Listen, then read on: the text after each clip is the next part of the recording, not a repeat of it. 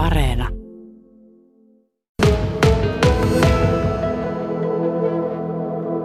Talo on nähti kuin karamelli, pienikeltainen vanha hirsirunkoinen talo.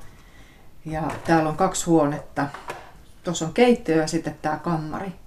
Olette laittanut tätä hienoon kuntoon ja paljon remontteja tehty vuosien varrella, mutta tämä talo on syntynyt kyllä niin jännän tarinan takaa, että kerro Anssi, että mikä tämän historia on? Tämä ensinnäkin tämä tontti on semmoinen, että tässä on 2 isoa maatilaa ja niiden maatilan minun ukkivainaa on ehkä, siis todennäköisesti ollut näillä molemmilla maatiloilla renkinä, ehkä puutöitä, heinätöitä, auttanut tuollaisissa. Ja sitten näiden isojen maatiloiden tontit kohtas tässä tämän tontin puolessa välissä. Ja nämä isännät antoi minun ukille just ennen talvisotaa tämän maapläntin. Molemmat antoi semmoisen 0,2-0,3 hehtaaria. Että sulla on konkreettisesti jotakin, mitä sä puolustat, kun lähdet rintamalle. Että sulla on niinku oikein oma maa. Sitten ne oli mennyt naimisiin minun mummon kanssa ja ne sai hääläiseksi hirsiä. Että tässä on teille hiiret, mistä teette sen mökin tähän. Ja sitten siinä oli vielä ollut semmoinen juttu, että minun ukin isä oli mennyt uusiin naimisiin ja se uusi vaimo oli niinku itse piru. Että se oli niinku, että sen lapset, niin ne on niinku, ei niistä nyt kannata välittää, että et anna niitä hirsiä niin paljon niinku minun ukille. Että kyllä ne pärjää siellä vähemmälläkin ja siksi tämä on niinku ensinnäkin yhden kierroksen liian pieni tää. Niin tässä pitäisi olla yksi kierto hirsiä korkeampi vielä.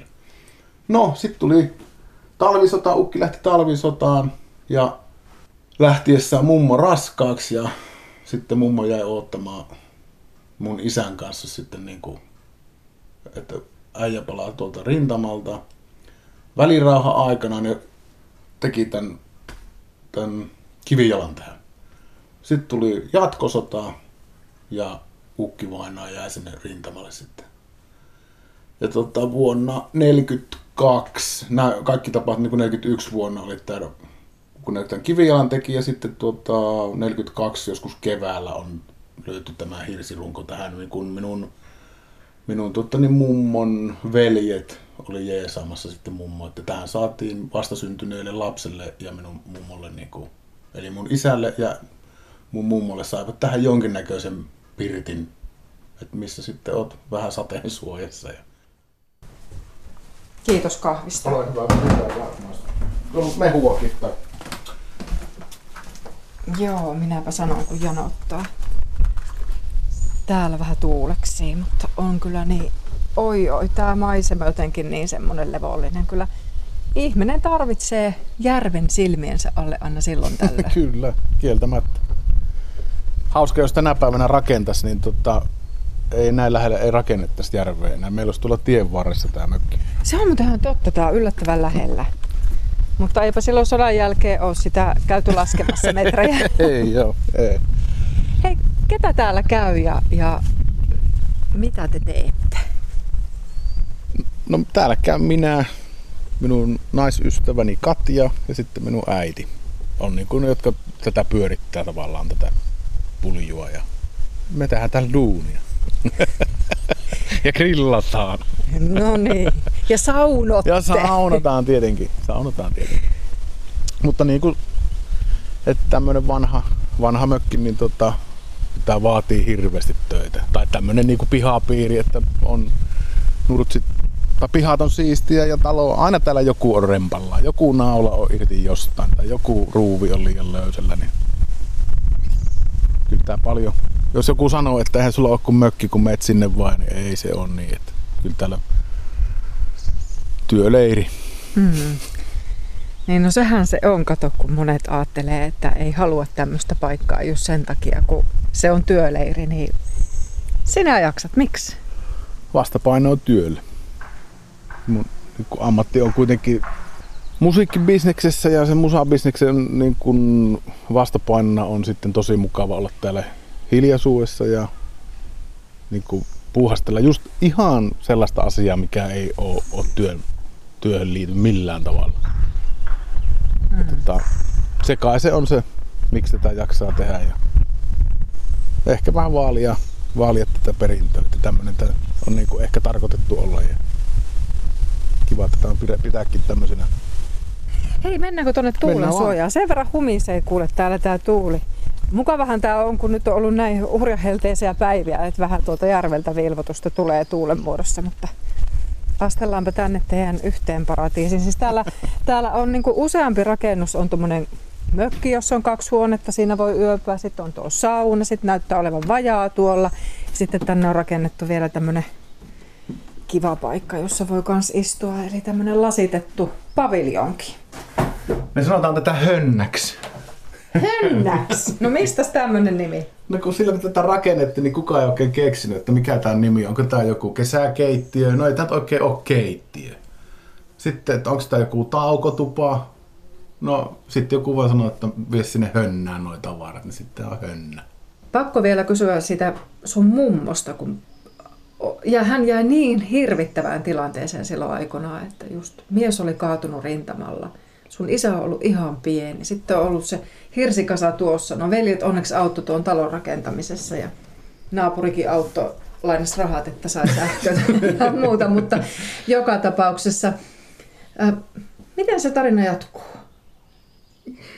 Mummo oli hyvin katkera varmaan, tai olikin koko loppuelämänsä. Ja siitä, just siitä, kun siellä hirveän monta kertaa meille sanoi, että teillä oli niin hyvä ukki olisi ollut. Ja sitten kyläläiset tietysti oli helvetin katkeria tai kateellisia mummolle, kun mummo sai sitten leskeeläkkeen, joka on verotonta tuloa ollut ja sitten on saanut tämmöisen maatilan täältä, tai pläntin, ei mikään maatilaa on, vaan pieni pala maata. Ja siitä se oli myös niinku harmissaan, että mutta vaikka sitä rahaa saattoi ollakin, mutta ei ollut mitään mitä ostaa siihen pula-aikaan.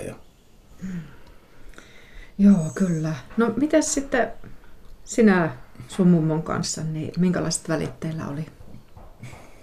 Kai meillä ihan hyvät oli. Mä olin tietysti aika nuori silloin, kun mummo kuoli ja niin kuin, en minä penskana silloin teininäkään hirveästi viihtynyt täällä. Jos vanhemmat sanoo, että nyt lähdetään mökille, niin en varmaan lähde.